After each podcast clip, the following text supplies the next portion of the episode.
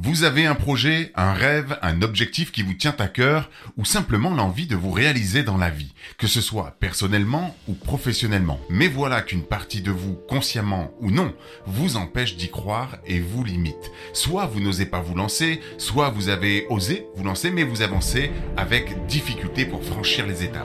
Dans cet épisode, je vous raconte l'histoire de Roger Bannister, l'homme qui a réalisé l'exploit sportif que tout le monde croyait impossible. Histoire d'audace, c'est le podcast des personnes qui ont décidé d'oser entreprendre leur vie pour ne jamais regretter d'avoir vécu à moitié, et ce malgré les peurs, les doutes, les incertitudes et le manque de confiance en soi. À chaque épisode, je vous raconte l'histoire inspirante, bouleversante, motivante d'un homme ou d'une femme qui a vécu l'inattendu, qui a fait face à l'adversité et qui a décidé de transformer sa vie et souvent celle des autres par la même occasion. Je partage avec vous ma propre réflexion, mon inspiration, des clés concrètes extraites de ces histoires et bien entendu, j'attends toujours votre interprétation à vous dans les commentaires pour qu'ensemble nous puissions toujours oser trembler pour vibrer. Bonjour et bienvenue donc dans ce nouvel épisode Histoire d'audace. Évidemment, toujours un plaisir de vous retrouver ici. L'histoire que je vous raconte aujourd'hui est vraiment, je trouve, une histoire pertinente, surtout quand il s'agit d'évoquer la notion de croyance et notamment la notion de croyance limitante. Si vous êtes familiarisé un petit peu quand même au développement personnel et même au développement professionnel, pourquoi pas, eh bien, vous avez forcément déjà entendu parler des croyances limitantes. Je propose d'illustrer un petit peu ce concept au travers de cette histoire qui, pour moi, met en exergue à quel point il est possible de réaliser des choses absolument incroyables, envers et contre tous, presque, je dirais, puisque vous verrez dans cette histoire que personne n'y croit, sauf Roger Bannister. Et ce qui est intéressant, c'est non seulement l'histoire, mais comme toujours, l'enseignement qui vient avec et qui n'est pas toujours évident au départ, si évidemment on ne se concentre que sur l'exploit sportif. Alors comme toujours, vous pouvez télécharger en description les histoires, justement, 3 histoires inédites qui ont beaucoup de succès. Eh bien, j'en suis ravi. Merci pour vos retours. 3 histoires inédites, mais aussi qui sont incluses dans une formation, justement, pour apprendre à dépasser ses croyances limitantes pour oser réaliser ses grands rêves et ses grands projets. Une formation dans laquelle, effectivement, vous avez aussi accès à un cahier d'exercices. Donc, tout est dans la bio, je vous laisse aller visiter et si c'est juste pour vous, eh bien n'hésitez pas à le télécharger et aussi par la suite à me partager un petit peu comment vous avez apprécié ces histoires, ce que ça vous a apporté. Quelle que soit d'ailleurs la plateforme où vous écoutez les histoires d'audace, ça fait toujours plaisir de vous lire et de savoir ce que vous appréciez dans ces histoires et aussi les enseignements que vous en tirez.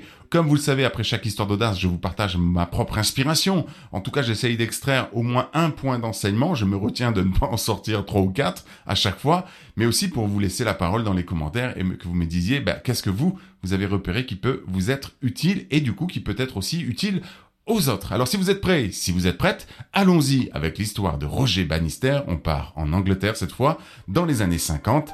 Allons-y avec un petit extrait musical, ça vous laisse le temps de télécharger et on se retrouve dans quelques secondes.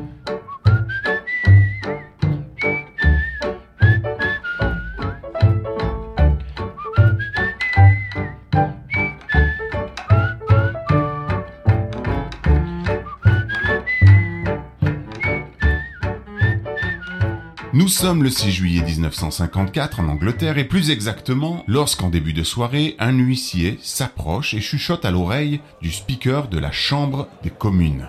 Ce dernier s'empresse alors d'interrompre le débat. La nouvelle ne peut pas attendre. « Ladies and gentlemen, j'ai l'honneur de vous annoncer que le mur des 4 minutes aux miles vient d'être battu au stade Diefre Road à Oxford et qu'il l'a été par un Anglais, un étudiant d'Oxford nommé Roger Bannister. » Les parlementaires, particulièrement les Oxoniens, poussent des cris de joie, des hurrahs, des applaudissements même finissent par clôturer la séance aussitôt levée. Dans l'histoire des communes, seules des déclarations de guerre ou le décès d'un souverain avaient interrompu les travaux. Donc, plus que tout autre, cette anecdote parlementaire illustre l'importance de l'exploit accompli il y a plus de 70 ans.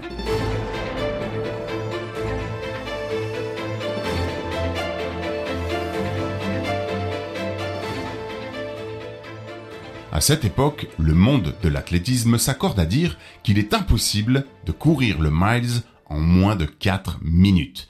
Juste pour vous repérer, un miles, c'est emblématique. Un mile, c'est 4 tours de terrain. Et un tour de terrain, c'est 400 mètres. Donc, un miles, eh bien, c'est un peu plus de 1 km 600. Et le miles en moins de 4 minutes, c'est la barre psychologique, la barre fatidique que tous les athlètes aimeraient franchir sans que jamais personne n'y parvienne. Je vous parle ici d'une époque où les chaussures à crampons sont réduites à peau de chagrin. Ce sont des chaussures de cuir que les athlètes d'aujourd'hui probablement refuseraient catégoriquement de porter. Pour les médecins de l'époque, le corps humain n'est pas du tout adapté à la réalisation d'une telle performance. Impossible de maintenir une tension aussi importante de manière suffisamment longue. Pour eux, le corps n'est tout simplement pas adapté pour réaliser un tel exploit. De leur côté, les journalistes sportifs n'y croient pas non plus. Ils sont bien obligés de constater que les sportifs qui, eux, voudraient bien y arriver et essayent, eh bien, échouent. Et ces échecs, évidemment, renforcent l'idée que c'est impossible. Et pourtant, un jeune étudiant du nom de Roger Bannister, vous l'avez compris, s'est fixé, lui, pour objectif d'y parvenir. Il s'entraîne de manière obsessionnelle, à haut niveau, tout en menant des études de médecine. À la fac donc de Oxford. Vous savez déjà que Roger Bannister va accomplir l'exploit, mais le plus incroyable de cette histoire, à mon sens en tout cas, n'est pas forcément la performance elle-même, même si bien sûr, elle est juste énorme. Mais ce sont les conséquences de celle-ci qui doivent retenir notre attention ici. C'est une journée presque banale, une journée plutôt automnale d'ailleurs que printanière, bien que nous soyons donc le 6 mai 1954. Roger Bannister, comme ses amis, ont d'abord assuré leur tour de garde à l'hôpital d'Oxford où ils sont internes. Et sur la piste, en fin de journée, le mauvais temps s'est installé. La bruine est épaisse et un vent violent se fait sentir. Jusqu'à 30 minutes avant la course, il n'y a aucune garantie que les athlètes puissent chausser leurs crampons. Annuler la course est d'ailleurs la meilleure option, visiblement. Mais, en début de soirée, le vent se calme, un rayon de soleil se fraye timidement un chemin. Si Bannister n'est pas chaud pour courir dans ces conditions, ses adversaires et amis, Chris Brasher et Chris Chataway, sont prêts. Le vote est donc en leur faveur. Ils se lancent. Pendant que les 6 coureurs qui vont se retrouver sur la ligne, eh bien, étaient en train de se demander s'ils allaient se lancer ou non, le petit stade d'Oxford, lui, il s'est rempli. Rempli de plusieurs milliers de personnes. Des lycéens, des étudiants, des journalistes, des hommes d'affaires, des femmes et des enfants même. 6 coureurs donc sur la ligne de départ. Les athlètes, tout comme le public d'ailleurs, ne le savent pas encore, mais cette course va s'inscrire dans l'histoire. Ça y est, le départ est donné. Brasher prend la tête de la course et il se retrouve à 1 minute 58 à mi-course, ce qui en soi n'a rien d'exceptionnel. De son côté, Chataway, qui est en 3e position, colle au basque de Bannister.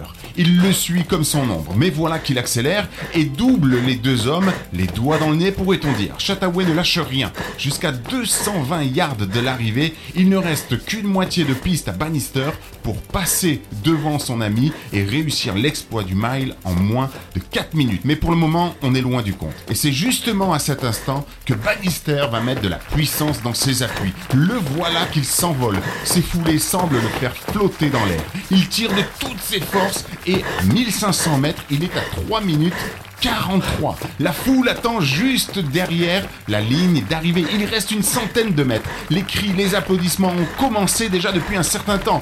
Bannister arrive. Ça y est, il a franchi la ligne d'arrivée dans les bras de la foule. Épuisé, il est soutenu par un officiel et son conseiller. Le public est hystérique. Bannister manque d'air, enveloppé par la foule de supporters dans l'attente du résultat officiel.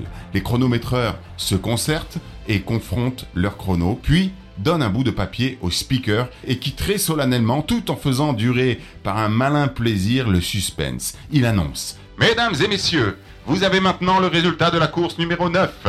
Le Miles, premier dossard, 41, RG Bannister, de la Fédération amateur d'athlétisme et ancien des collèges d'Exeter et Merton, avec un temps qui est un nouveau record du meeting de la piste et qui, sous réserve de ratification, va être un record d'Angleterre, record britannique, d'Europe, du Commonwealth et du monde. Le temps est de 3 minutes. Le reste du chrono à ce moment-là se perd dans la clameur de la foule, les rugissements des spectateurs.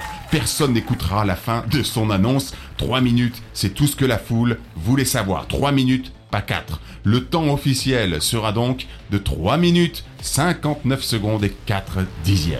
Le mur est tombé. L'exploit de Roger Bannister doit aussi être replacé dans le contexte de l'époque, pour en comprendre la mesure tout simplement. C'était une époque où le moral du peuple britannique, qui avait souffert de la guerre, était encore très bas, rappelle Bannister d'ailleurs. Les gens avaient besoin d'espoir, d'horizon, de rêve, y compris pour des choses aussi futiles que le sport. Mais l'histoire, je vous l'ai dit, ne s'arrête pas là, car ce qu'il se passe 46 jours plus tard est presque encore plus fou que l'incroyable exploit de Roger Bannister. Je vous en parle dans un instant, restez bien à l'écoute parce que ce qu'il s'est passé est très riche d'enseignements, comme je vous l'ai déjà dit. Notez néanmoins que Roger Bannister a marqué l'histoire sans jamais avoir été champion olympique. Il n'a même jamais décroché la moindre médaille aux Jeux. Il a stoppé sa carrière sportive à seulement 25 ans, mais il a été le premier, et c'est ça qui compte, le premier homme sur Terre à faire le Miles en moins de 4 minutes. Roger Bannister s'est ensuite consacré à la médecine. C'est pour ça qu'il est d'ailleurs devenu un très jeune retraité du sport. Devenu neurologue de renom, il a été anobli par la reine en 1975 pour ses travaux sur le système nerveux. Il a toujours été beaucoup plus fier de son œuvre en tant que chercheur que pour avoir couru en moins de 4 minutes un peu plus de 1600 mètres. Bannister est toujours resté un homme simple et humble. C'est une des plus immenses légendes de l'athlétisme et du sport britannique. Ironie du sort, pour un grand neurologue, il s'est malheureusement éteint en 2018 à l'âge de 88 ans des suites de la maladie neurologique de Parkinson. L'exploit est clairement impressionnant pour l'époque, mais souvenez-vous, les spécialistes n'y croient pas, les athlètes veulent y croire bien sûr, mais aucun n'y arrive, et comme je vous le disais, à chaque échec, en fait, la croyance que ce n'est pas possible se renforce un peu plus. Néanmoins, après l'exploit de Roger Bannister, cette croyance donc saute littéralement en éclats. Le plus fou, c'est que seulement quelques semaines plus tard, le record de Roger Bannister est battu de près de 2 secondes par un autre athlète, alors que ça fait des années que tous les sportifs essayent de faire moins de 4 minutes avec ce Miles. À partir du 6 mai 54, donc, tout s'enchaîne. Et que tenez-vous bien, 16 autres athlètes font moins de 4 minutes sur les 3 années qui suivent. C'est quand même fascinant de constater qu'il suffit qu'une seule personne y arrive pour que d'autres y croient et y arrivent aussi. C'est comme ouvrir une brèche dans laquelle tout le monde va s'engouffrer. C'est donc, à mon sens, la démonstration magistrale que ce que l'on croit définit ce que l'on veut être, faire et avoir. Henry Ford disait en son temps que vous vous sentiez capable de faire quelque chose ou non, vous avez raison. Et voilà qui souligne parfaitement le fait que, selon nos croyances, nous allons diriger notre vie d'une manière ou d'une autre vers la réussite ou peut-être vers l'échec. Si tant est qu'un échec soit véritablement un échec, ce qui est un autre sujet.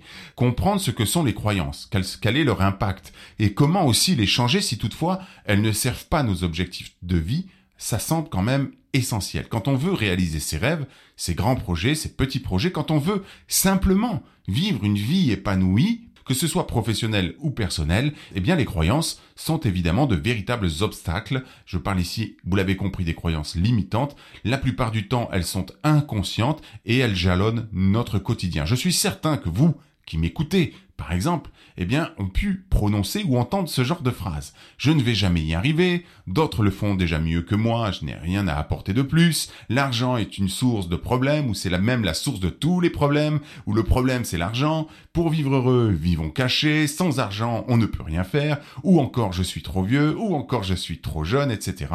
etc. La liste est juste interminable. Souvenez-vous juste, ce que je pense, je le deviens. Ce que je crois, je le crée. Ce qu'il faut bien comprendre à mon sens, c'est qu'il y a une différence entre une croyance limitante et une vérité objective. Par exemple, j'ai bientôt 50 ans. Je suis a priori trop vieux pour devenir joueur de foot professionnel.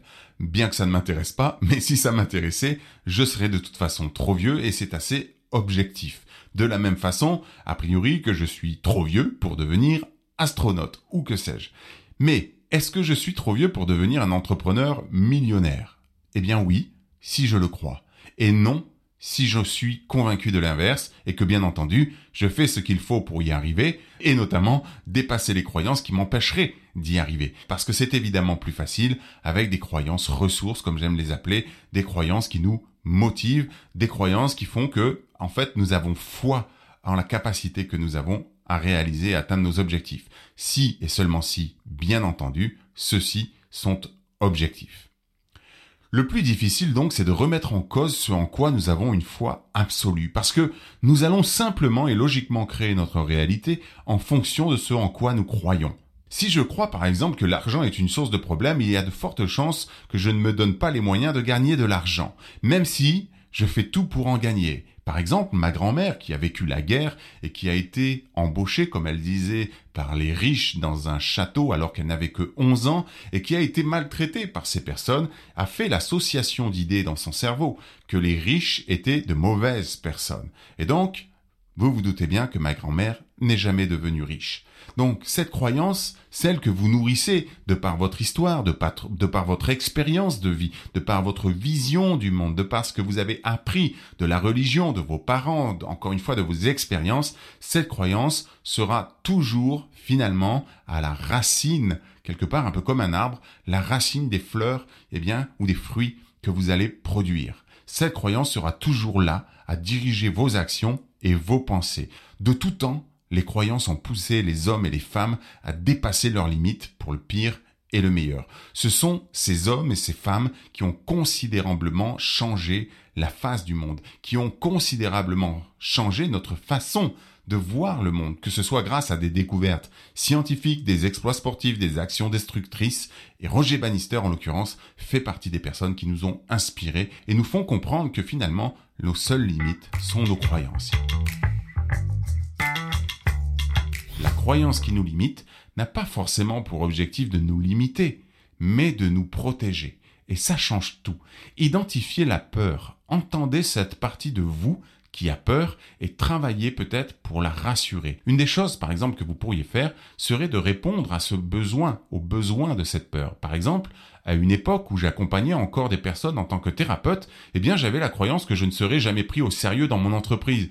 En tout cas, par les gens que je voulais accompagner et peut-être même par mes pairs. En fait, si je n'étais pas au moins diplômé en tant que psychologue, eh bien jamais je ne pourrais avoir suffisamment d'impact. Et cette croyance aurait pu me limiter. Dans mon cas, elle a eu l'effet inverse. Malgré tout, elle m'a limité aussi, mais elle m'a aussi motivé à reprendre les études à 40 ans pour devenir psychologue. Mais attention, je ne suis toujours pas psychologue. J'ai très vite réalisé que cette croyance dissimulait la peur de ne pas être légitime, de ne pas être considéré. J'ai très vite compris, en réalité, que les peurs et les croyances me dirigeaient. Et plus tard, j'ai réalisé que cette peur, en fait, s'était dissipée lorsque, justement, des psychologues et même des médecins venaient me consulter, moi, alors que je n'ai pas de diplôme.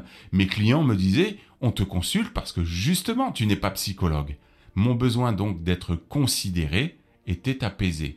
Cette partie de moi qui avait peur de ne pas être légitime était rassurée. Ma croyance que je ne l'étais pas, sous prétexte que je n'avais pas de diplôme universitaire, s'est volatilisée. À partir de là, ça ne pouvait plus m'arrêter et je me suis propulsé. Elle n'avait plus de raison d'exister puisque la partie de moi qui avait peur a été rassurée. C'est donc un recadrage qui s'est passé.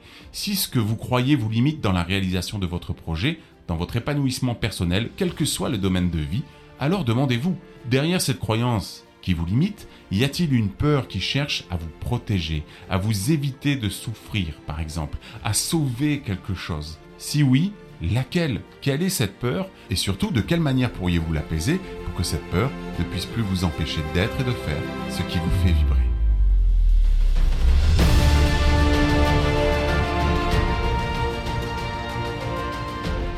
Dites-moi en commentaire ce que vous avez pensé de cette histoire, ce que vous inspire cette histoire. J'ai vraiment hâte de vous lire.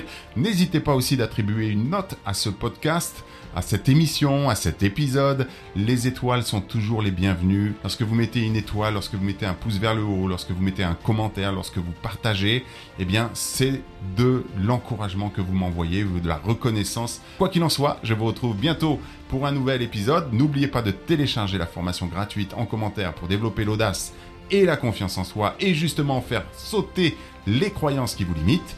Et en attendant de se retrouver donc très bientôt, n'oubliez pas que trembler est un entraînement pour vibrer.